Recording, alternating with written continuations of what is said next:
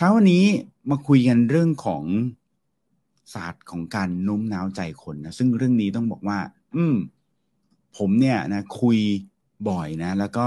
ชอบคุยเรื่องนี้นะทำไมถึงชอบคุยเรื่องของการโน้มน้าวใจคนนะหรือว่าการพูดแล้วทำให้คนเนี่ย อยากจะทำตามในสิ่งที่เราพูดนะเออผมเป็นคนที่สนใจเรื่องนี้นะแล้วก็ชอบเรื่องนี้นะเพราะว่าเรื่องนี้เนี่ยมันเป็น ถ้าถ้าเกิดว่าเรามองลึกลงไปจริงๆ มันคือเรื่องของ communication นะทักษะของการสื่อสารนั่นเองนะพอเราบอกว่าโหโน้มน้าวใจคนเรารู้สึกแบบมีความเป็นจิตวิทยาหรือมีความแบบว่าอยากจะแบบทำให้คนเชื่อเราหรืออะไรอย่างเงี้ยมีความเป็นการตลาด แต่จริงๆ มันเป็นเรื่องของการ communication หรือว่าการสื่อสารนั่นเองนะฮะซึ่งถ้าถามดูจริง ๆ แล้วเนี่ยมนุษย์เราทุกคนนะเเราเนี่ยเวลาคุยอะไรกับใครหรือพูดอะไรกับใครเนี่ย ถามว่าเราเนี่ยมีแนวโน้มหรือมีความคิดที่อยากจะให้เขาเนี่ยทำในอย่างที่เราบอกเขาหรือเปล่านะก็ต้องบอกว่าจริง ๆ แล้วมันใช่นะไม่ว่าการที่เราจะพูดถึงเรื่องทั่วไปนะอย่างเช่น เอ้ยเออเราแนะนำให้เขาทำแบบนี้ เราไปคุย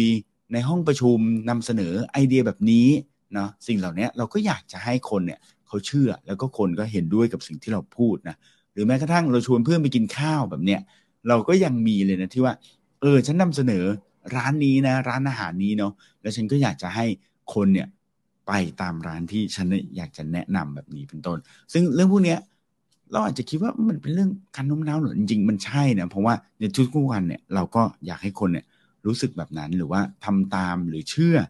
ในสิ่งที่เราพูดนั่นเองนะฮะทีนี้เนื้อหาของวันนี้เนี่ยนะฮะผมเนี่ยเอามาจากหนังสือเล่มโตงผมนะฮะก็คือหนังสือ HBR at 100 นะฮะหนังสือที่รวบรวมบทความจาก Harvard Business Review นะครับแล้วก็เขาก็รวม 100 100 ปีเนี่ยนะฮะเอาคอนเทนต์มาจาก 100 ปีที่เขามองว่าดีที่สุดเนี่ยนะฮะมาใส่ไว้ในนี้ ซึ่งอันนี้ก็จะเป็นบทหนึ่งที่พูดถึงเรื่องของการโน้มน้าวนะครับ ทีนี้ในบทนี้เนี่ยเขาก็พูดนะฮะเขาก็บอกว่ามนุษย์เราหลายคนเนี่ยนะฮะ มักจะมองว่าเรื่องของการโน้มน้าวเนี่ย มันเป็นพรสวรรค์นะเป็นพรสวรรค์ของคนบางคนที่ โอ้ยไอคนนี้มันพูดเก่งจังเลยนะมันแบบสามารถโน้มน้าวคนได้เขาพูดไปใคร ๆ ก็เชื่อเขาเลยอย่างเงี้ยนะฮะแต่จริง ๆ แล้วเนี่ยนะฮะในบทความเนี่ยเขาบอกว่า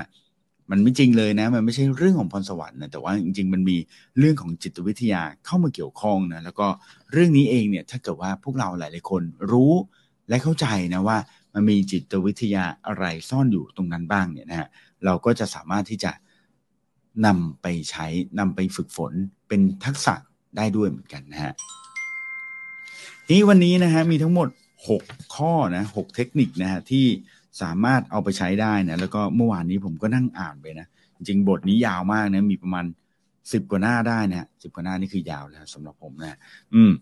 ก็ดังนั้นเนี่ยมีเทคนิคอะไรบ้างหนึ่งนะฮะ เริ่มจากข้อแรกเลยนะฮะข้อแรกก็คือว่าคนเราเนี่ยนะฮะเขาจะฟังเราหรือว่าเขาจะเชื่อเราเนี่ยนะฮะก่อนอื่นเลยเนี่ยนะครับ ต้องรู้สึกว่ามีความชอบคนที่เขาพูดอยู่นะฮะก็คือมีความชื่นชม มีความชอบ คือไม่ได้รู้สึกว่าคนเนี้ยเรารังเกียจอะเอางี้ดีกว่าเนี่ยเออคือแน่นอนว่าถ้าเกิดว่าเราเนี่ย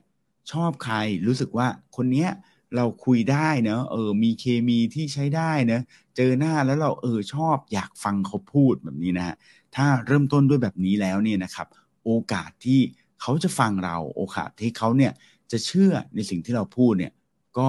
มีความเป็นไปได้สูงขึ้นนะครับ อืมเนาะดังนั้นเนี่ยนะครับเขาก็เลยบอกว่าหลักการแรกนะก็คือเรื่องของการชอบ ชอบใจนะซึ่งกันและกันนะฮะก็เขาบอกว่าคนเราเนี่ยจะชื่นชอบคนที่ชอบเรานั่นเองนะครับ ดังนั้นเนี่ยนะครับถ้าเกิดว่าเราเนี่ยอยากจะให้คนชอบเราเนี่ยก็มีเทคนิคนะฮะก็คือว่าเราเนี่ยลองมองหาบางสิ่งบางอย่างที่เหมือนกันนะระหว่างเราและเขานะฮะดังนั้นเนี่ยถ้าเกิดว่าคุณเนี่ยอยู่ในออฟฟิศเนาะแล้วก็ไม่ว่าคุณจะเป็นหัวหน้าเป็น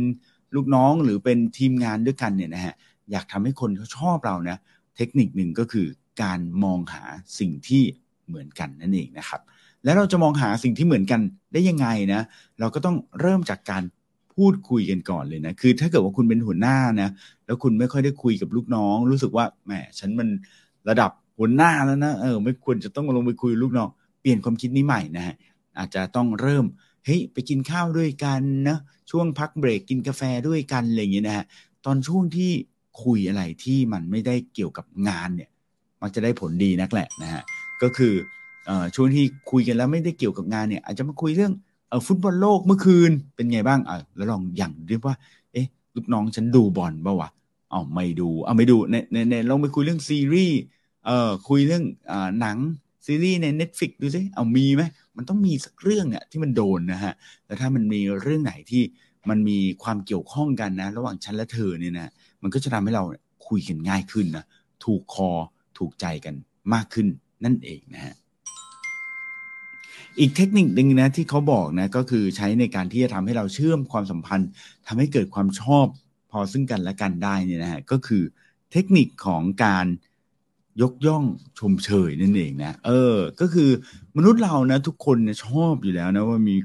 เวลามีคนมาชมเรานะเออไม่ว่าจะชมว่า แหมวันนี้แต่งตัวดีจังเลย วันนี้สวยจังเลย อย่างนี้นะฮะเออ หรือว่าจะชมเชยเวลาที่เขาทำงานได้ดีนะเหล่านี้ก็ถือว่าเป็นคำชมหมดเลยนะฮะการชมเชยเนี่ยนะฮะเขาก็บอกว่าจะทำให้คนเนี่ยนะฮะรู้สึกว่าแหมชอบนะแล้วก็รู้สึกว่าเมื่อมีคนมาชมเราแล้วอะเราก็จะรู้สึกชอบเขากลับไปด้วยนะฮะอืมอันนี้ก็เป็นจิตวิทยาอย่างหนึ่งนะครับ ดังนั้นนะฮะการชมเชยเนี่ยเป็นหนึ่งในสิ่งที่ควรต้องทำนะเพราะว่าเขาบอกว่าการยกย่องชมเชยผู้อื่นเนี่ยนะฮะเป็นหนึ่งในวิธีที่จะทำให้เราเนี่ยได้รับความนิยมชมชอบด้วยนะครับ ซึ่งก็มักจะได้ผลดีอยู่เสมอๆนะไม่ว่าจะเป็นการทำไปเพื่อสร้างเสน่ห์ให้กับตัวเอง หรือทำให้ผู้อื่นหายโกรธก็ตามนะฮะเออใครโกรธเราอยู่นะ เราชมเลย นะพี่ผมก็ อืมแต่ว่าวันนี้พี่แต่งตัวสวยมากเลยนะเนี่ยเออ ก็จะช่วยได้นะฮะอืม ในบทความนี้บอกว่าการกล่าวยกย่องชมเชยนะ เพื่อสมานรอยร้าวในความสัมพันธ์หรือช่วยสารสัมพันธ์เนี่ยนะฮะก็จะสามารถทำได้ด้วยนะครับ แต่ทั้งนี้ทั้งนั้นนะแน่นอนว่าเพื่อนๆหลายคนน่าจะคิดเหมือนกับผมนะว่า เฮ้ยเดี๋ยวก่อน ถ้าเกิดว่า มาเราไปกล่าวยกย่องชมเชยคนอื่นเนี่ยนะ ไปปุกปอยอยะอะไรนะ ไปไปอ่าไปยอเขาเนี่ยนะฮะมันจะเป็นความเฟกหรือเปล่านะเออถ้าเกิดว่าคนที่เราเกลียดล่ะ เราสามารถที่จะไปชมเชยก็ได้หรออะไรอย่างเงี้ยนะฮะก็ในบทความนี้เขาคิดเหมือนผมเลยนะผมก็คิดเหมือนกันว่าเอ๊ะเราต้องเฟกขนาดนั้นไหมนะเขาก็บอกว่าเราต้องลองมองดูนะ คือเวลาเราชมเนี่ยเขาก็ไม่อยากจะให้เราเฟก นะคนนี้เราไม่ชอบเลยคนนี้มันไม่ได้เรื่องเลย แต่เราต้องไปชมเขาเนี่ย จริง ๆ แล้วเนี่ย อย่าไปเฟกนะฮะแต่เขาบอกว่าให้ลองมองหาดูนะในบางอย่างในตัวตนของเขาเนี่ยว่ามนุษย์เราทุกๆ คนเนี่ยมันคงไม่ได้แย่เสมอไปในทุกๆ คนนะไม่ได้แปลว่าทุกๆคนจะแย่ไปหมดนะฮะดังนั้นเนี่ยมันต้องมีอะไรที่ดีบ้างแหละนะเขาอาจจะเป็นคนที่ทำงานได้ไม่ดี แต่เขาอาจจะเป็นคนที่ วิเคราะห์ฟุตบอลได้เก่งก็ได้ หรือว่าเขาอาจจะเป็นคนที่ทำงานได้ไม่ดี แต่เขาอาจจะเป็นคนที่ เออดูแลคนได้ดีแบบนี้เป็นต้นนะฮะคุณก็อาจจะมองหานะ จุดข้อดีของเขานะแล้วก็ชมในสิ่งที่มันเป็นจริงๆนะแล้วก็ชมในสิ่งที่เขาทำได้ดีจริง ๆ นั่นเองนะฮะดังนั้นหลักการข้อแรกนะของการที่จะโน้มน้าวใจคนได้หรือพูดแล้วให้คนฟังเนี่ยก็คือ ต้องทำให้เขารู้สึกชอบเราก่อนนะ โดยวิธีการทำให้เขารู้สึกชอบเนี่ยก็มี 2 อย่างนะก็คือ1นะฮะเอ่อหนึ่งก็คือลองค้นหาบางอย่างที่เหมือนกันนะฮะแล้วก็สองนะก็คือการชมเชยเขานั่นเองนะครับ ถัดมานะฮะเทคนิคที่สองนะก็คือเขาบอกว่าลองตอบแทนเขานะฮะให้เขานะฮะในสิ่งที่ เขาอยากได้นะฮะเออนะก็คือเป็นหนึ่งในการผูกมิตรนั่นเองนะฮะซึ่งในหัวข้อนี้นะฮะเทคนิคนี้นะเขาก็เล่าให้ฟังนะว่า มันมีการมันมี case study อันหนึ่งแล้วกันนะ case study อันหนึ่งก็คือว่ามันมีองค์กรการกุศลนะฮะองค์กรทหารผ่านศึกนะฮะของอเมริกานะครับ The Disabled American Veterans นะฮะเขาก็ใช้เทคนิคที่ว่าเขาเนี่ยอยากจะของ การเงินนะฮะในการระดมทุนนั่นเองนะทีเนี้ยเขาก็คิดนะว่าเอ๊ะเขาจะระดมทุนยังไงนะฮะอย่างแรกเลยที่เขาใช้นะก็คือเขาส่งเป็นจดหมายนะส่งเป็นแบบว่าเอกสารใบนะ ขอเงินช่วยระดมทุนนะฮะให้ทุกๆคนเนี่ยไหนใส่ซองมาหน่อยที่พูดง่ายๆนะใส่ซองเข้ามานะทีนี้ผลตอบรับนะที่ได้นะมีคนเนี่ยยอมร่วมระดมทุนด้วยเนี่ยนะฮะ ตอบรับกลับมาจากการส่งเอกสารไปให้นี่นะฮะสิบแปดเปอร์เซ็นต์นะซึ่งสิบแปดเปอร์เซ็นต์เนี่ยก็ถือว่าพอใช้ได้แหละนะส่งไปแล้วได้กลับคืนมาสิบแปดเปอร์เซ็นต์มีคนใส่ซองกลับมาให้สิบแปดเปอร์เซ็นต์เนี่ยนะก็ถือว่าก็พอได้นะฮะแต่มันยังดีไม่พอนะฮะทีนี้เขาก็เลยคิดว่า งั้นลองอีกเทคนิคเลยกันนะฮะก็คือว่าเขาเนี่ยลองใส่ของขวัญนนะใส่ของชิ้นเล็ก ๆ ลงไปนะฮะ ซึ่งเป็นอะไรในนี้ก็ไม่ได้บอกนะแต่อาจจะเป็นเข็มกลัดเป็นของอะไรเล็กๆชิ้นเล็กๆสติ๊กเกอร์อะไรเงี้ยนะฮะเล็ก ๆ ลงไปนะฮะปรากฏว่าพอใส่ของลงไปนะฮะอัตราการตอบรับก็สูงสูงขึ้นนะฮะเกือบเท่าตัวเลยนะฮะมาจากเดิมเนี่ยนะฮะสิบแปดเปอร์เซ็นเนี่ยกลายเป็นสามสิบห้าเปอร์เซ็นเลยนะฮะซึ่งเทคนิคนี้เนี่ยนะฮะก็ได้บอกนะบอกว่า การที่คุณเนี่ยนะอยากจะได้อะไรจากใครเนี่ยนะสิ่งที่คุณควรทำก็คือ คุณควรที่จะให้พวกเขาก่อนนะฮะ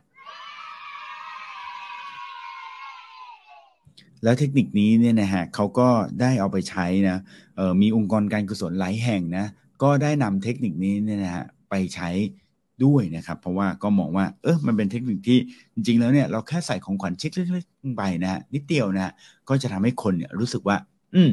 เขาได้นะเขาได้ก่อนแล้วก็เขาก็อยากจะให้ด้วยนะครับ ซึ่งเทคนิคนี้เนี่ยนะฮะก็เอาไปแอพพลายใช้นะหลายคนอาจจะเอาไปใช้ได้ โดยเฉพาะในช่วงนี้นะช่วงปีใหม่แบบนี้นะฮะก็เราสามารถที่จะเอาของนะมีของขวัญเล็กๆ น้อยๆ ให้คนอื่นได้นะครับ เขาบอกว่าการที่คนเนี่ยนะครับได้รับของขวัญจากเราเนี่ยก็จะทำให้รู้สึกว่าแม่ชอบเรานะรู้สึกว่า ออโอเคกับเราแบบนี้เป็นต้นนะฮะดังนั้นเนี่ยนะฮะเขาก็มีเอ่องานหนึ่งนะที่เขาเล่าเล่ามาให้ฟังก็คือในปี 1992 เนี่ยเขาบอกว่าพวกผู้จัดการฝ่ายจัดซื้อเนี่ยนะครับเขาก็ให้สัมภาษณ์กับ magazine Inc. นะครับ Inc. magazine เนี่ยว่าหลังจากที่พวกเขาเนี่ยนะฮะได้รับของขวัญจากซัพพลายเออร์รายใดรายหนึ่งแล้วเนี่ยนะฮะพวกเขาก็ยินดีที่จะสั่งซื้อสินค้าหรือบริการนะครับ จากซัพพลายเออร์เจ้านั้นถึงแม้ว่าก่อนหน้านี้จะเคยปฏิเสธซัพพลายเออร์เจ้านั้นมาแล้วก็ตามนะอืมนั่นจึงเป็นเหตุผลนะ ที่เดี๋ยวนี้เนี่ยหลาย ๆ องค์กรนะ ไม่ยอมรับของขวัญนนะในช่วงปีใหม่ ใช่ปะผมเนี่ยนะคือในช่วงปีใหม่เนี่ยก็มีแจกของขวัญให้กับลูกค้านะแต่ว่าลูกค้าผมหลายรายนะเขาก็มีนโยบายนะที่ว่าไม่รับของขวัญนนะไม่รับ เอ่อไปบอกผมชวนไปกินข้าวอะไรเงี้ยเขาก็บอกว่าไม่ได้ด้วยเหมือนกันนะเพราะว่ากลัวนะว่าเออมันเป็นนโยบายบริษัทเลยนะฮะว่าไม่อยากให้ทำแบบนี้ เพราะว่ากลัวว่าจะกลายเป็นข้อคอรหานะว่า เอ๊ะ ปีหน้าก็เลือกเรา ปีหน้าก็ซื้อของจากเราเนี่ย อาจจะเป็นเพราะของกำนันหรือของขวัญที่ให้ตอนช่วงปีใหม่หรือเปล่าแบบนี้เป็นต้นนะอืมเนาะดังนั้นนะครับ ก็กฎข้อที่สองนะ อยากจะโน้มน้าวใจคนอื่นนะฮะอยากจะทำให้คนอื่นชอบเรานะ ก็ต้องเริ่มต้นจากการให้เขาก่อนนะก็ต้องมีการให้ในสิ่งที่เราเนี่ยอยากจะให้เขาในสิ่งที่เขาเนี่ยอยากจะได้ด้วยนะครับ ถัดมานะข้อที่สามนะฮะก็เขาบอกว่าคนเนี้ยนะจะเชื่อเราเนี่ยจะเชื่อในสิ่งที่เราพูดหรือเราจะโน้มน้าวเขาได้เนี่ยนะฮะหนึ่งในสิ่งที่ทำได้ก็คือ เป็นเรื่องของการยืนยันในความถูกต้องจากผู้คนในสังคมนั่นเองนะฮะก็คือเรื่องที่เราพูดเนี่ยนะครับ ถ้าเกิดว่ามันได้รับการยืนยันจากคนอื่นว่าเรื่องนี้มันจริง เรื่องนี้มันใช่นะ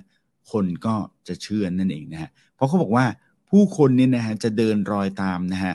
สิ่งที่คนแบบเดียวกันกับเราได้ทำเอาไว้แล้วนะครับ เพราะว่ามนุษย์เนี่ยนะฮะ เป็นสัตว์สังคมนะเราต้องอยู่ร่วมกันในสังคมนะฮะดังนั้นเนี่ยเราก็จะอาศัยคน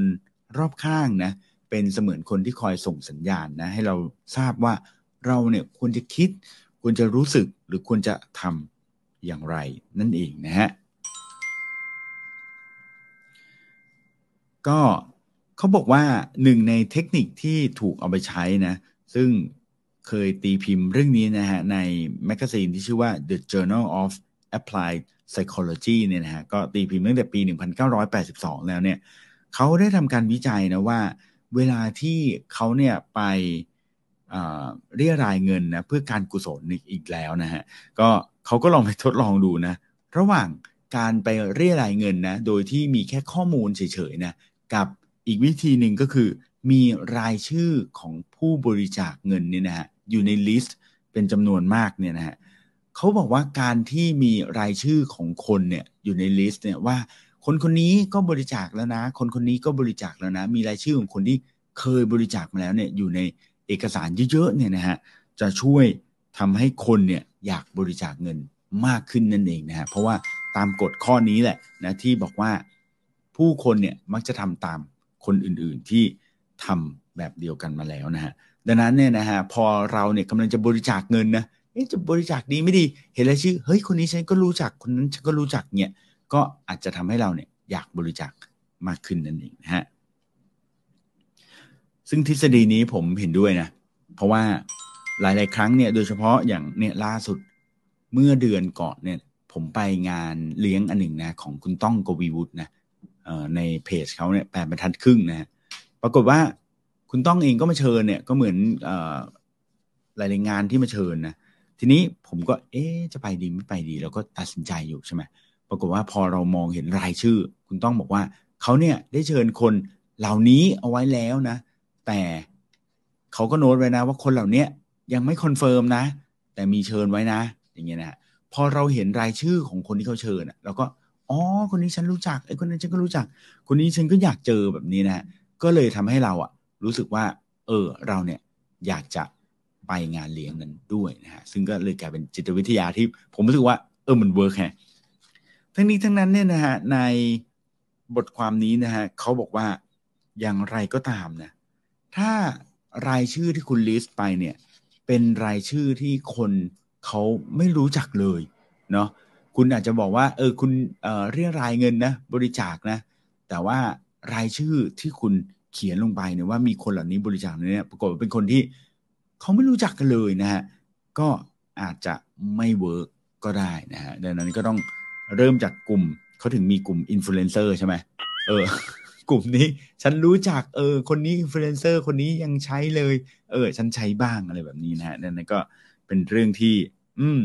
ถ้าเกิดว่าคุณจะโน้มน้าวคนอื่นนะเอาเรื่องราวมี testimonial พูดง่ายๆนะฮะแต่ว่าก็ต้องเป็น testimonial จากกลุ่มคนที่กลุ่ม target คุณเนี่ยเขารู้จัก ด้วยนะครับนะฮะดังนั้นเราเอาเทคนิคนี้เอาไป apply ใช้กับการทำงานได้ยังไงนะฮะเขาก็บอกว่าแบบนี้ครับ ถ้าเกิดว่าจะเอาไปใช้แอพพลายกับการทำงานนะสมมุตินะสมมุติว่าคุณเป็นหัวหน้างานแล้วกันนะแล้วคุณกำลังจะนำเสนอไอเดียหนึ่งที่คิดว่าเป็นนโยบายบริษัทใหม่หรืออะไรเงี้ย ปรากฏว่าคุณก็กลัวว่าพอเสนอไปแล้วเนี่ย ลูกน้องอาจจะรู้สึกว่า เฮ้ยพี่ไม่เอาไม่เห็นด้วยไม่เอาเนี่ยแบบอย่างเงี้ยเรากลัวว่าเขาจะไม่เห็นด้วย ดังนั้นทำไงก่อนนะฮะคุณอาจจะเริ่มต้นนะด้วยการมองหาลูกน้องบางคนที่คิดว่าเฮ้ยไอคนเนี้ยมันน่าจะไปด้วยกันกับฉันวะเออ ไอเดียเนี้ยไอเดียมันน่าจะซื้อด้วย ไปบอกเขาก่อน ไปคุยกับเขาก่อนพอไอ้นี่มันเห็นด้วยปุ๊บเนี่ยเราเอาละได้ละได้ละ คนนี้เขาเป็น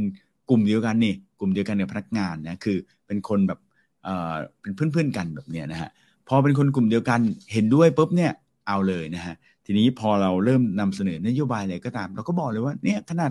นายกเนี่ยเขายังเห็นด้วยเลยนะอะไรนายกบอกเออจริงใช่เราก็ว่าดีเนี่ยอย่างอ่า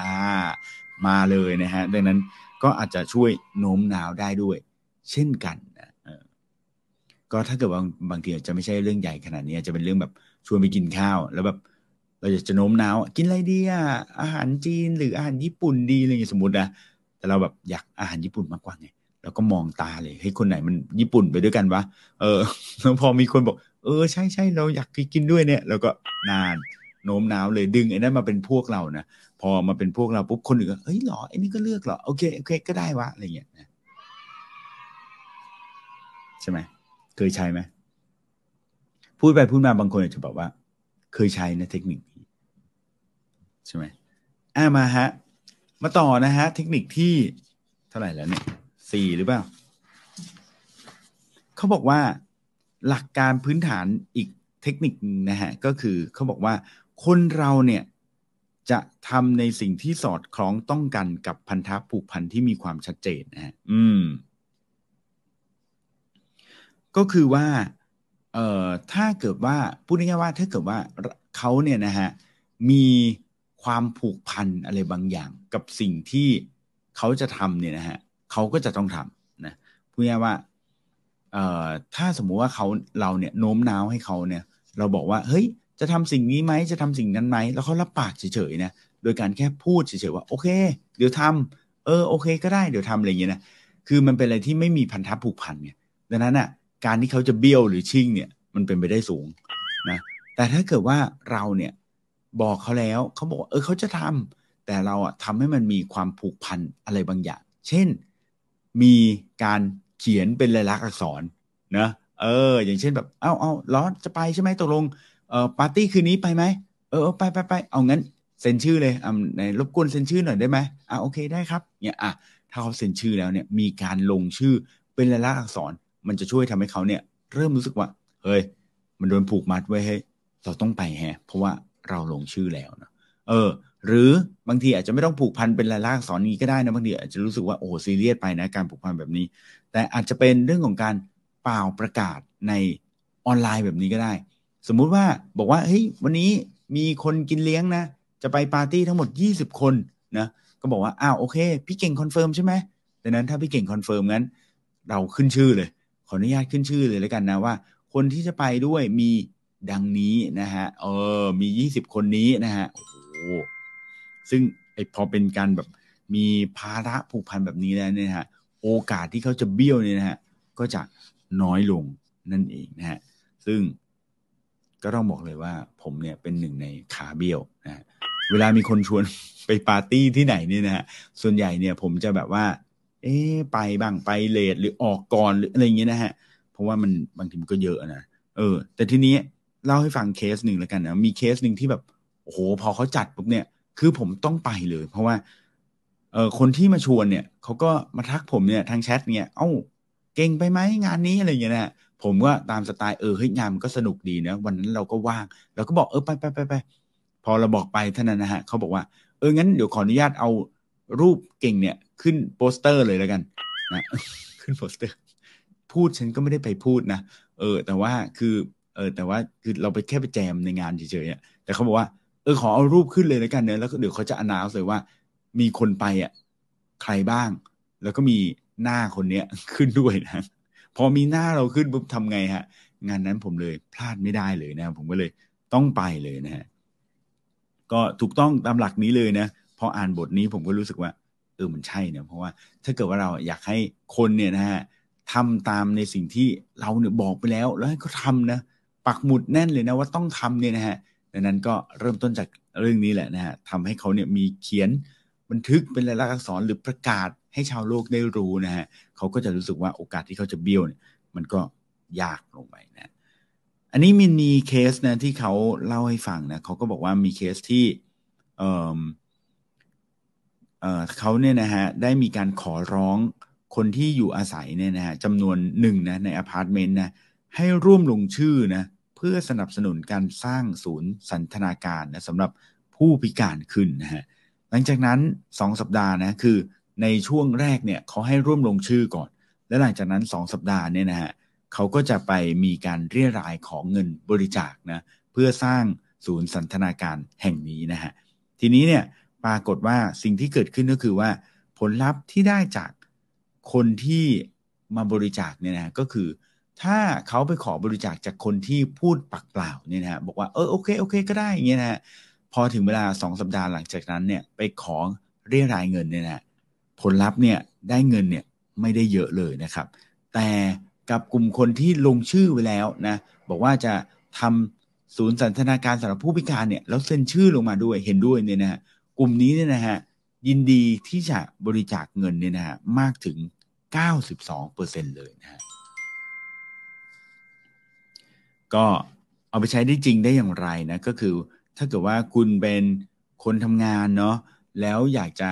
ออบอกคนอื่นว่า เอ๊ะจะต้องทำแบบนี้ทำแบบนั้นนะแล้วเขาเห็นด้วยแล้วโอเคก็ได้ก็ได้แล้วเราอยากให้เขาทำจริงๆนะฮะเราก็มีอะไรที่เซ็นเป็นลายลักษณ์อักษรหรือว่ามีอะไรที่ประกาศขึ้นชื่อไปเลยนะว่าเออคนกลุ่มนี้จะทำนะ เดี๋ยวเราจะไปเอาติ้งกันนะ คนจำนวนนี้เหล่านี้กำลังจะไปนะ อะไรอย่างเงี้ยนะฮะก็อาจจะทำให้ มีโอกาสที่จะสำเร็จได้มากขึ้นนั่นเองนะฮะมานะฮะ ต่อนะฮะ เดี๋ยวผมขอนับก่อนนะมันหกหรือยัง ใช่นะฮะอันนี้คือเทคนิคที่ห้านั่นเองนะฮะ เทคนิคที่ห้านะเขาก็บอกว่า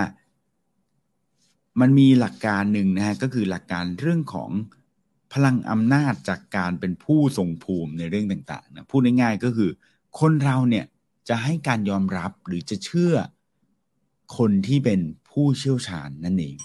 อืม ใครที่เป็นเอ็กซ์เพรสเป็นผู้เชี่ยวชาญนะฮะ คนก็จะเชื่อ อันนี้ผมว่าเป็นเรื่องพื้นฐานเลยนะ ใครๆก็น่าจะเข้าใจเรื่องนี้ได้ดีนะฮะ ก็เขาก็บอกนะบอกว่า คนที่เป็นผู้เชี่ยวชาญเนี่ยมีความรู้ในด้านนั้นเป็นอย่างดีเนี่ยนะฮะคนก็จะเชื่อมากขึ้นนะครับเขาก็เล่าให้ฟังนะฮะว่ามันมีเคสของอผู้สูงวัยเนาะที่เข้าโรงพยาบาลเนาะแล้วก็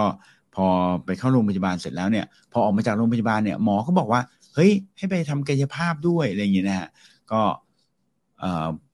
คนไข้เนี่ยก็บอกว่าโอเคโอเค ได้ได้เดี๋ยวกลับไปบ้านจะไปทำกายภาพนะซึ่งคุณหมอเองเนี่ยก็ส่ง นักกายภาพบำบัดเนี่ยนะฮะไปช่วยดูแลที่บ้านด้วยนะ ไปช่วยออกกำลังกายเอาวันละชั่วโมงอะไรอย่างเงี้ยนะฮะแต่สิ่งที่ได้รับก็คือกลายเป็นว่า คนไข้เนี่ยนะฮะก็บอกกับคุณหมออย่างดีเลยว่า โอเค ได้ได้ได้เดี๋ยวจะกลับบ้านไปออกกำลังกายไปกายภาพนะแต่พอถึงเวลาจริงๆเนี่ยนะฮะแม้ว่าจะมีนักกายภาพบำบัดไปอยู่ด้วยเนี่ยนะเขาก็ไม่ทำหรือว่าทำแล้วก็ไม่ค่อยทำอิดออดอะไรเงี้ยนะฮะเขาก็เลยคิดว่าเอ๊ะมันเป็นเพราะอะไรนี่ยเอ่อ ก็คนที่เป็นคนเขียนบทความนี่นะเขาเป็นที่ปรึกษาเนี่ยเขาก็ไปสังเกตนู่นนี่นั่นดูเขาก็บอกว่าอ๋อเขารู้แล้วว่ามันเกิดอะไรขึ้นนะสิ่งหนึ่งที่เกิดขึ้นก็คือเขาบอกว่า เวลาเข้าไปในห้องของคุณหมอเนี่ยนะฮะแล้วก็ไปพูดคุยกับคุณหมอเนี่ย มันก็จะเห็นนะว่าคุณหมอคนนี้มันมีการพิสูจอะไรบางอย่างว่าคุณหมอคนนี้เป็นตัวจริงนะเป็นมืออาชีพ เช่นนะ อาจจะมีประกาศนียบัตรอะไรต่างๆนะของคุณหมอมีป้ายมีรางวัลอะไรต่างๆ หรือแม้กระทั่งป้ายชื่อที่เขียนว่าเป็นคุณหมอ หรือชุดคุณหมอเองที่ทำให้เขาเนี่ยรู้สึกว่านี่แหละคนนี้เป็น expert นะเป็นคนที่น่าเชื่อถือจริง ๆ นะครับ เขาก็จะรู้สึกเชื่อนะแต่ในทางตรงกันข้ามนะนักกายภาพบำบัดเนี่ยกลับไม่มีพวกใบ certificate หรือพิสูจน์อะไรต่างๆ ที่ทำให้คนไข้เนี่ยเห็นได้ว่าคนเนี้ย เป็น expert จริง ๆ นั่นเองนะฮะดังนั้นวิธีการแก้ของเขาก็ไม่ยากเลยนะฮะเขาก็นำพวกรางวัลต่างๆ หรือประกาศนียบัตรต่างๆ ของเอเจ้าหน้าที่ที่ไปเป็นนักกายภาพบำบัดเนี่ยนะฮะมาวางไว้ในห้องคุณหมอด้วยนะฮะก็เลยทำให้คนไข้เนี่ยเขารู้สึกว่าอ๋อคนที่จะมาช่วยเขาเนี่ยมาเป็นนักกายภาพบำบัดมาดูแลเขาเนี่ยก็เป็นเอ็กซ์เพรสเหมือนกันนะเป็นคนที่มีความรู้มากเหมือนกันนะครับ ดังนั้นเนี่ยนะฮะ พอเป็นแบบนี้แล้วเนี่ยคนก็รู้สึกเชื่อนะแล้วก็อยากจะทำนั่นเองนะครับ สุดท้ายนะฮะเทคนิคสุดท้ายนะฮะก็คือเขาบอกว่า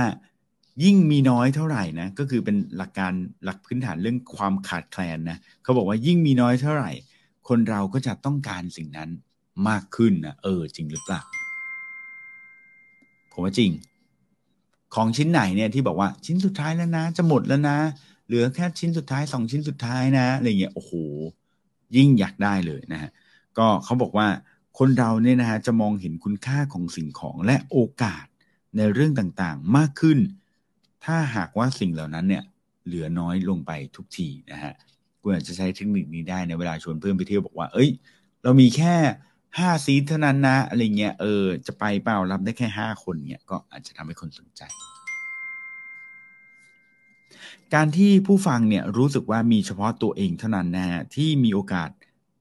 ได้สิทธิ์เหล่านั้น หรือได้รับข้อมูลบางอย่างที่แบบมันเอ็กซ์คลูซีฟจริง ๆ เนี่ยนะเขาก็จะรู้สึกว่าเขาอยากฟัง แล้วเขารู้สึกว่าข้อมูลเนี่ยมันน่าเชื่อถือมันแบบมันอยากได้อะนะอยากได้ข้อมูลนี้นะ เออซึ่งเราก็จะเห็นชัดเลยนะ เวลาเราฟังข่าวหรืออะไร เขามักจะชอบบอกว่า เพื่อนๆข่าวเนี้ยเป็นข่าวลับจริง ๆ เลยนะเนี่ยโอ้เพิ่งรู้เลยนะ เป็นข่าวด่วนจริง ๆ อะไรเงี้ยทำให้เรารู้สึกเอกลูซีฟหรือเวลาที่เราอะเคยได้ยินไหมบอกว่าเฮ้ยเฮ้ยเรามีเรื่องนี้จะบอกเป็นความลับนะจะบอกใครนะเออ เห็นไหมข่าวนี้หลุดบอกคนทุกคนทันทีเลยนะฮะ ดังนั้นเวลาที่แบบว่าบอกบอกว่า อย่าบอกใครเนี่ยเราจะหูพึ่งนะอยากฟังมากๆนะเพราะมันเป็นข้อมูลที่ลิมิเต็ดนั่นเองนะฮะเป็นคนพิเศษเท่านั้นที่จะได้ข้อมูลเหล่านั้นนะฮะอืม ทั้งนี้ทั้งนั้นนะ ในบทความนี้เขาก็บอกว่า อย่างไรก็ตามนะ อย่าพูดข้อมูลที่ไม่เป็นความจริงนะ เออ อย่าหลอกลวงนั่นเองนะฮะเพราะเขาบอกว่าการที่คุณเนี่ยนะ พูดเรื่องอะไรต่างๆ แล้วก็บอกว่าเฮ้ยข้อมูลนี้มัน limited เฮ้ยมันมีแค่คนเหล่านี้เท่านั้นเองที่จะรู้ แต่ปรากฏถึงเวลาจริงๆ มันไม่ใช่ หรือว่าข้อมูลที่คุณพูดไปเนี่ยมันไม่ใช่เรื่องจริงเนี่ยนะเขาบอกว่าการที่เราทำพฤติกรรมเหล่านี้แล้วถ้าถูกจับได้ด้วยเนี่ยนะฮะก็จะยิ่งทำให้เกิดผลลัพธ์ที่เชิงลบลงไปมาก ๆเลยนะฮะคนเขาพอไม่ไว้ใจเราแล้วเนี่ยนะฮะโอกาสที่เราจะไปโน้มน้าวเขาอีกในอนาคตเนี่ยก็จะยิ่งยากขึ้นไปอีกนั่นเองนะฮะ ผมรู้สึกว่าวันนี้ผมเสียงแหบๆนะสงสัยช่วงนี้น่าจะนอนน้อยนะ เพราะว่าดูบอลเยอะไปหน่อยนั่นเองทั้งหมดนี้นะฮะก็เป็นหกทฤษฎีนะเขาเรียกว่าเป็นศาสตร์ของการโน้มน้าวใจนะ เดี๋ยวผมขออนุญาตรีแคปอีกทีหนึ่งแล้วกันนะฮะ เทคนิคแรกนะก็คือเรื่องของการชื่นชอบนั่นเองนะฮะเขาบอกว่าถ้าเกิดว่าคนเราเนี่ยมันชอบ ชอบพอกันซึ่งกันและกันแล้วเนี่ยนะฮะเอ้ยฉันชอบเธอ เธอชอบฉันคือคุยกันแบบคือไม่ได้ชอบเป็นแฟนนะคือแบบคุยกันแบบไม่เกลียดกันอะนะเราก็จะรู้สึกว่าอยากฟังคนคนนั้นนะข้อที่สองนะฮะก็คือมีการให้อะไรที่แบบเป็นการตอบแทนด้วยนะฮะอย่างเช่นแบบมีของเล็กๆ น้อยๆจุกๆจิกๆให้อย่างเงี้ยนะฮะหรืออาจจะเป็นแบบความรู้อะไรอย่างเงี้ยนะข้อมูลดีๆอะไรอย่างเงี้ยนะให้เขาไปก่อนนะเขาก็จะรู้สึก เออดีรู้สึกชอบเรากลับมาด้วยนะฮะสามนะก็คือว่าถ้าข้อมูลนั้นเนี่ยได้รับการยืนยันจากผู้อื่นนะมีคนในสังคมมายืนยันนะว่าเฮ้ยข้อมูลนี้มันจริงว่ะนะหรือว่าของชิ้นนี้ใช้แล้วดี แล้วเราเห็นอินฟลูเอนเซอร์เห็นดาราใช้อย่างเงี้ยเราก็จะรู้สึกเออมันดีจริงนะฮะถัดมานะฮะก็ต้องมีภาระผูกพันด้วยนะฮะคือบางคนเนี่ยรับปากไปแล้วนะแต่บางทีเขาก็เบี้ยวได้นะดังนั้นถ้าเกิดว่ามีการ ให้เซ็นชื่อมีอะไรแบบนี้เนี่ยนะฮะก็จะทำให้เราเนี่ยรู้สึกว่าอุยมันต้องไปว่ะ มันไม่ได้แล้วนะฮะเรามีภาระผูกพันนะถัดมานะฮะก็คือพลังอำนาจของการเป็นคนที่เป็นมืออาชีพนั่นเองนะฮะเป็นผู้ทรงภูมินะก็ถ้าเกิดว่าเราเนี่ยพูดในเรื่องไหนนะแล้วเราเนี่ยมีความชำนาญในเรื่องนั้นนะคนก็จะเชื่อเรานะแต่ทั้งนี้ถ้าเกิดว่าคุณไม่ได้มีความชำนาญในเรื่องนั้นนะแต่อยากทำให้คนเชื่อ ก็กลับไปย้อนในข้อแรก ๆ ก็คือเรื่องของการโน้มน้าวโดยการหาพวกนะฮะ เอาคนอื่นๆเอามีเพื่อนมีรายชื่อของคนที่เป็นเอ็กซ์เพรสเนี่ยมาช่วย confirm เรานะเป็น testimonial นั่นเองนะฮะแล้วก็สุดท้ายนะก็คือหลักการในเรื่องของความขาดแคลนนั่นเองนะฮะอะไรก็ตามที่มีน้อยนะ คนก็จะชอบนะเนื้อหานี้ฉันบอกแค่สิบคนเท่านั้นจะไม่บอกคนอื่นเลยนะ อันนี้เป็นความลับนะอย่าไปบอกใครนะ อะไรแบบนี้นะฮะคนจะรู้สึก ชอบนะแล้วก็สนใจในเรื่องที่มันมี limitedนั่นเองนะครับ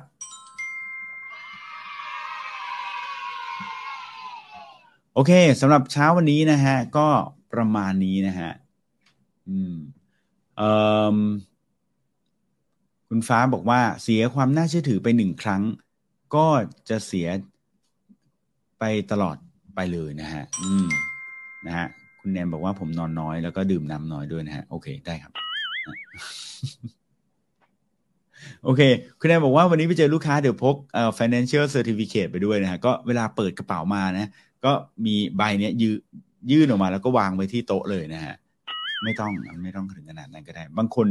คือด้วยตำแหน่งนะอย่างอ่าตำแหน่งเราเนี่ยมัน โอ้ยคนก็เห็นแล้วนะฮะว่าเป็นตำแหน่งแบบนี้ไม่ต้องมีใบเซอร์ก็ได้นะ ก็อาจจะทำให้น่าเชื่อถืออยู่แล้วก็ได้นะครับ อืม โอเค เช้านี้ประมาณนี้แล้วกันนะก็สำหรับเนื้อหานะหกทฤษฎีโน้มน้าวคนที่ทำได้จริงนะครับ ก็หวังว่าเพื่อนๆนะจะเอาเรื่องนี้นะครับเอาไปใช้กับชีวิตประจำวันได้ หรือว่าใช้กับชีวิตของการทำงานก็ได้ด้วยเหมือนกันนะครับ แล้วลาไปก่อนนะสำหรับเพื่อนๆที่ดูผ่านทางไลฟ์นะฮะแล้วเดี๋ยวกลับมาพบกันใหม่ในวันโอ้วันจันทร์หน้าวันจันทร์หน้าก็วันหยุดหรือเปล่า สัปดาห์หน้าแล้วกันนะฮะ น่าจะเป็นวัน อืม วันอังคารนะฮะ โอเคสำหรับสัปดาห์นี้